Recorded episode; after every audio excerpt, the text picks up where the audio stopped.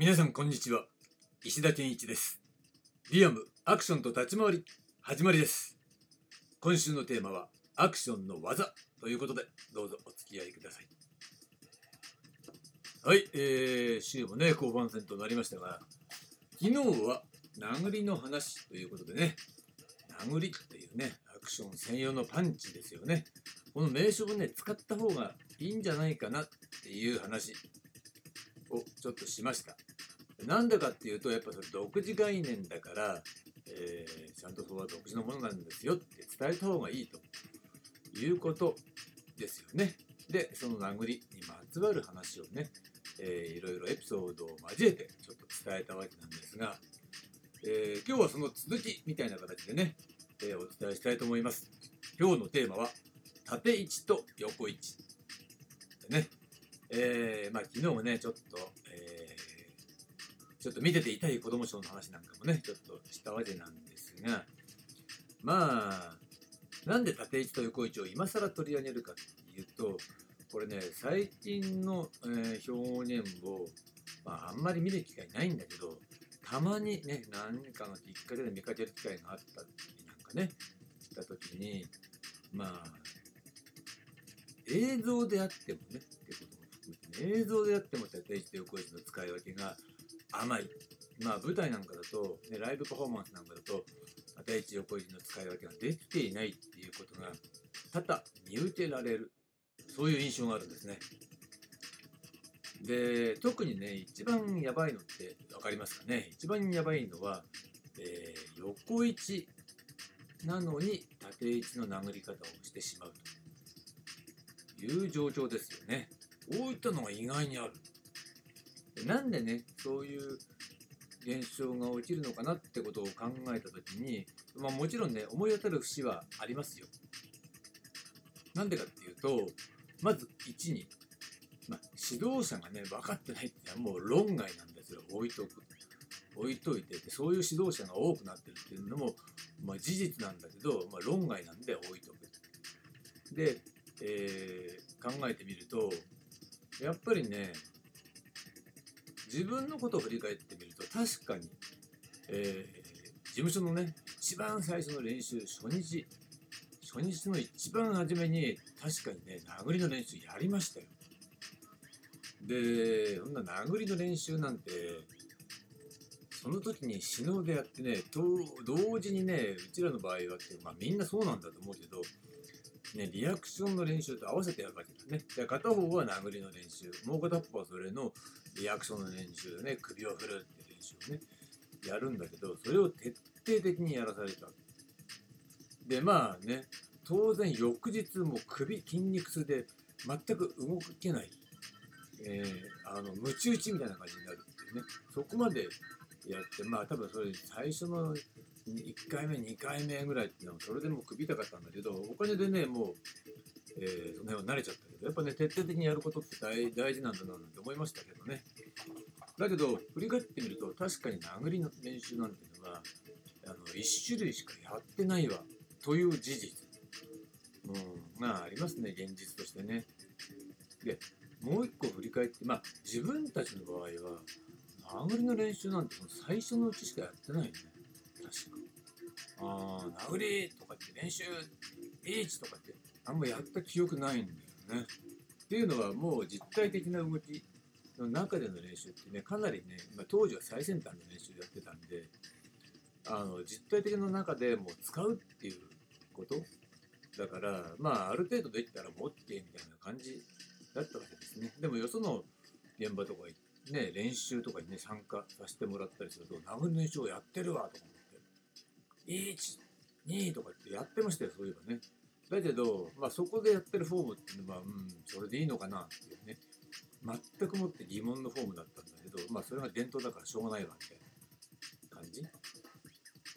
なんだけどね、いずれにしても、えー、共通点は、確かに殴りの練習って1種類しかやらないわ、という話なので、もちろん2種類やってるとこもあるかもしれませんよ。うん、あるかもしれないけど、あ私の経験だとあんまりない。知識としても知らない2種類やってるっていうね、話を聞いたことがあまりない。だけど実態としてはそれをしっかり使い分けてる人もいるわけだし、えー、使い分けって意味に関してはね、えー、その横位置でしっかりかぶせろとかそういうことはしっかり言われたわけだ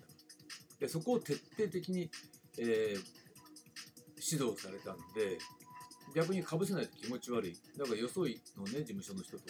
一緒になんかね仕事したりするとあ子供賞なんか子供賞なんだからそれは舞台だからルーズでいいんだみたいなね悪しき習慣があるけどそれ気持ち悪くないっていう感じで私なんかしっかりかぶせてましたよね、うん、逆に言えば絡む時なんかはしっかり相手が平気で横位置で変な殴りとかさ横位置でバック回しやるとかね。そういう無茶なことやった時にわざとこう無理でもしてでもねこう入ってってかぶってやるとかね。そういうことをまあちょっと練習でねやってみたりなんかずっとしてましたよ、ね、でもそのぐらいねあの気持ち悪いはずなんだわそういった縦位置横位置っていうのは身体化されているとね。ということで、えー、ポイント2つね今言ったように縦位置横位置が身体化されてるっていうレベルまで練習しないと、えー、身につけないとそれは困りますよっていう話ねもう一つポイントは、えー、やってないかもしれないし私も、えー、練習で教わった形じゃないんだけど、えー、これを聞いてる人は練習でね縦位置の殴りと横位置の殴り最低2種類は練習しないとダメですよっていう話なんだよね。でこことても重要でしょう。だから、えー、これ聞いた人はもう縦位置横位置の流れ最低でも2種類練習する。でもう一個はね、その縦位置横位置を身体化するっていうことの重要性ね。じゃあどうすればいいのっていう話なんだけど、これについては、これとってもね重要なんで教えましょうね。当たり前って言えば当たり前なんだけど、ね、どっちが舞台なのかな、カメラなのかなっていう方向性を常に意識した練習をまあできることなら練習ありとあらゆる練習だったりと全ての時間で、えー、そういったことを感じて練習するっていうことが大事ね。うん、じゃあ具体的にどうすればいいんですかっていうか、まあ、意識するんだけどこれ簡単ですよ。えー、練習してる空間ってよっぽど青空でやってる限りでもない限りね公園とかでやってる限りねやってるわけでもない限り大抵体育館とかで練習してますよねタジオとかね。そういう、ね、閉鎖された空間で練習してたら絶対に壁ってあるわけだ。で壁がこう面を作り出しててやっぱり普通の通常の建築だったらねあの四方を囲まれてるっていう空間になってるはずなんでそこの面を意識するねでそこの面あるこの面ねじゃあこの入り口のある方の壁ここ客席側ねっていうふうに決めて、えー、そこを意識して練習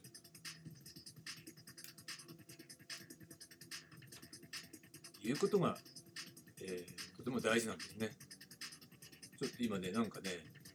地震がね、あってね、えっとかってちょっと若干揺れてるんですが、ドアがね、ガチャッとか落としてちょっとびっくりしちゃったんだけど、まあそういう形で、えー、面を意識する。面を意識して練習するっていうことで、常にね、そっち側の面に客席がある、もしくはカメラがあるってことを意識するってことが身体化されてくるのね。だから、えー、壁そういったものを意識して、えー、そちら側に常に、えー、客席カメラを設定してでさらに、えだから縦位置横位置っていうのを使い分けるっていう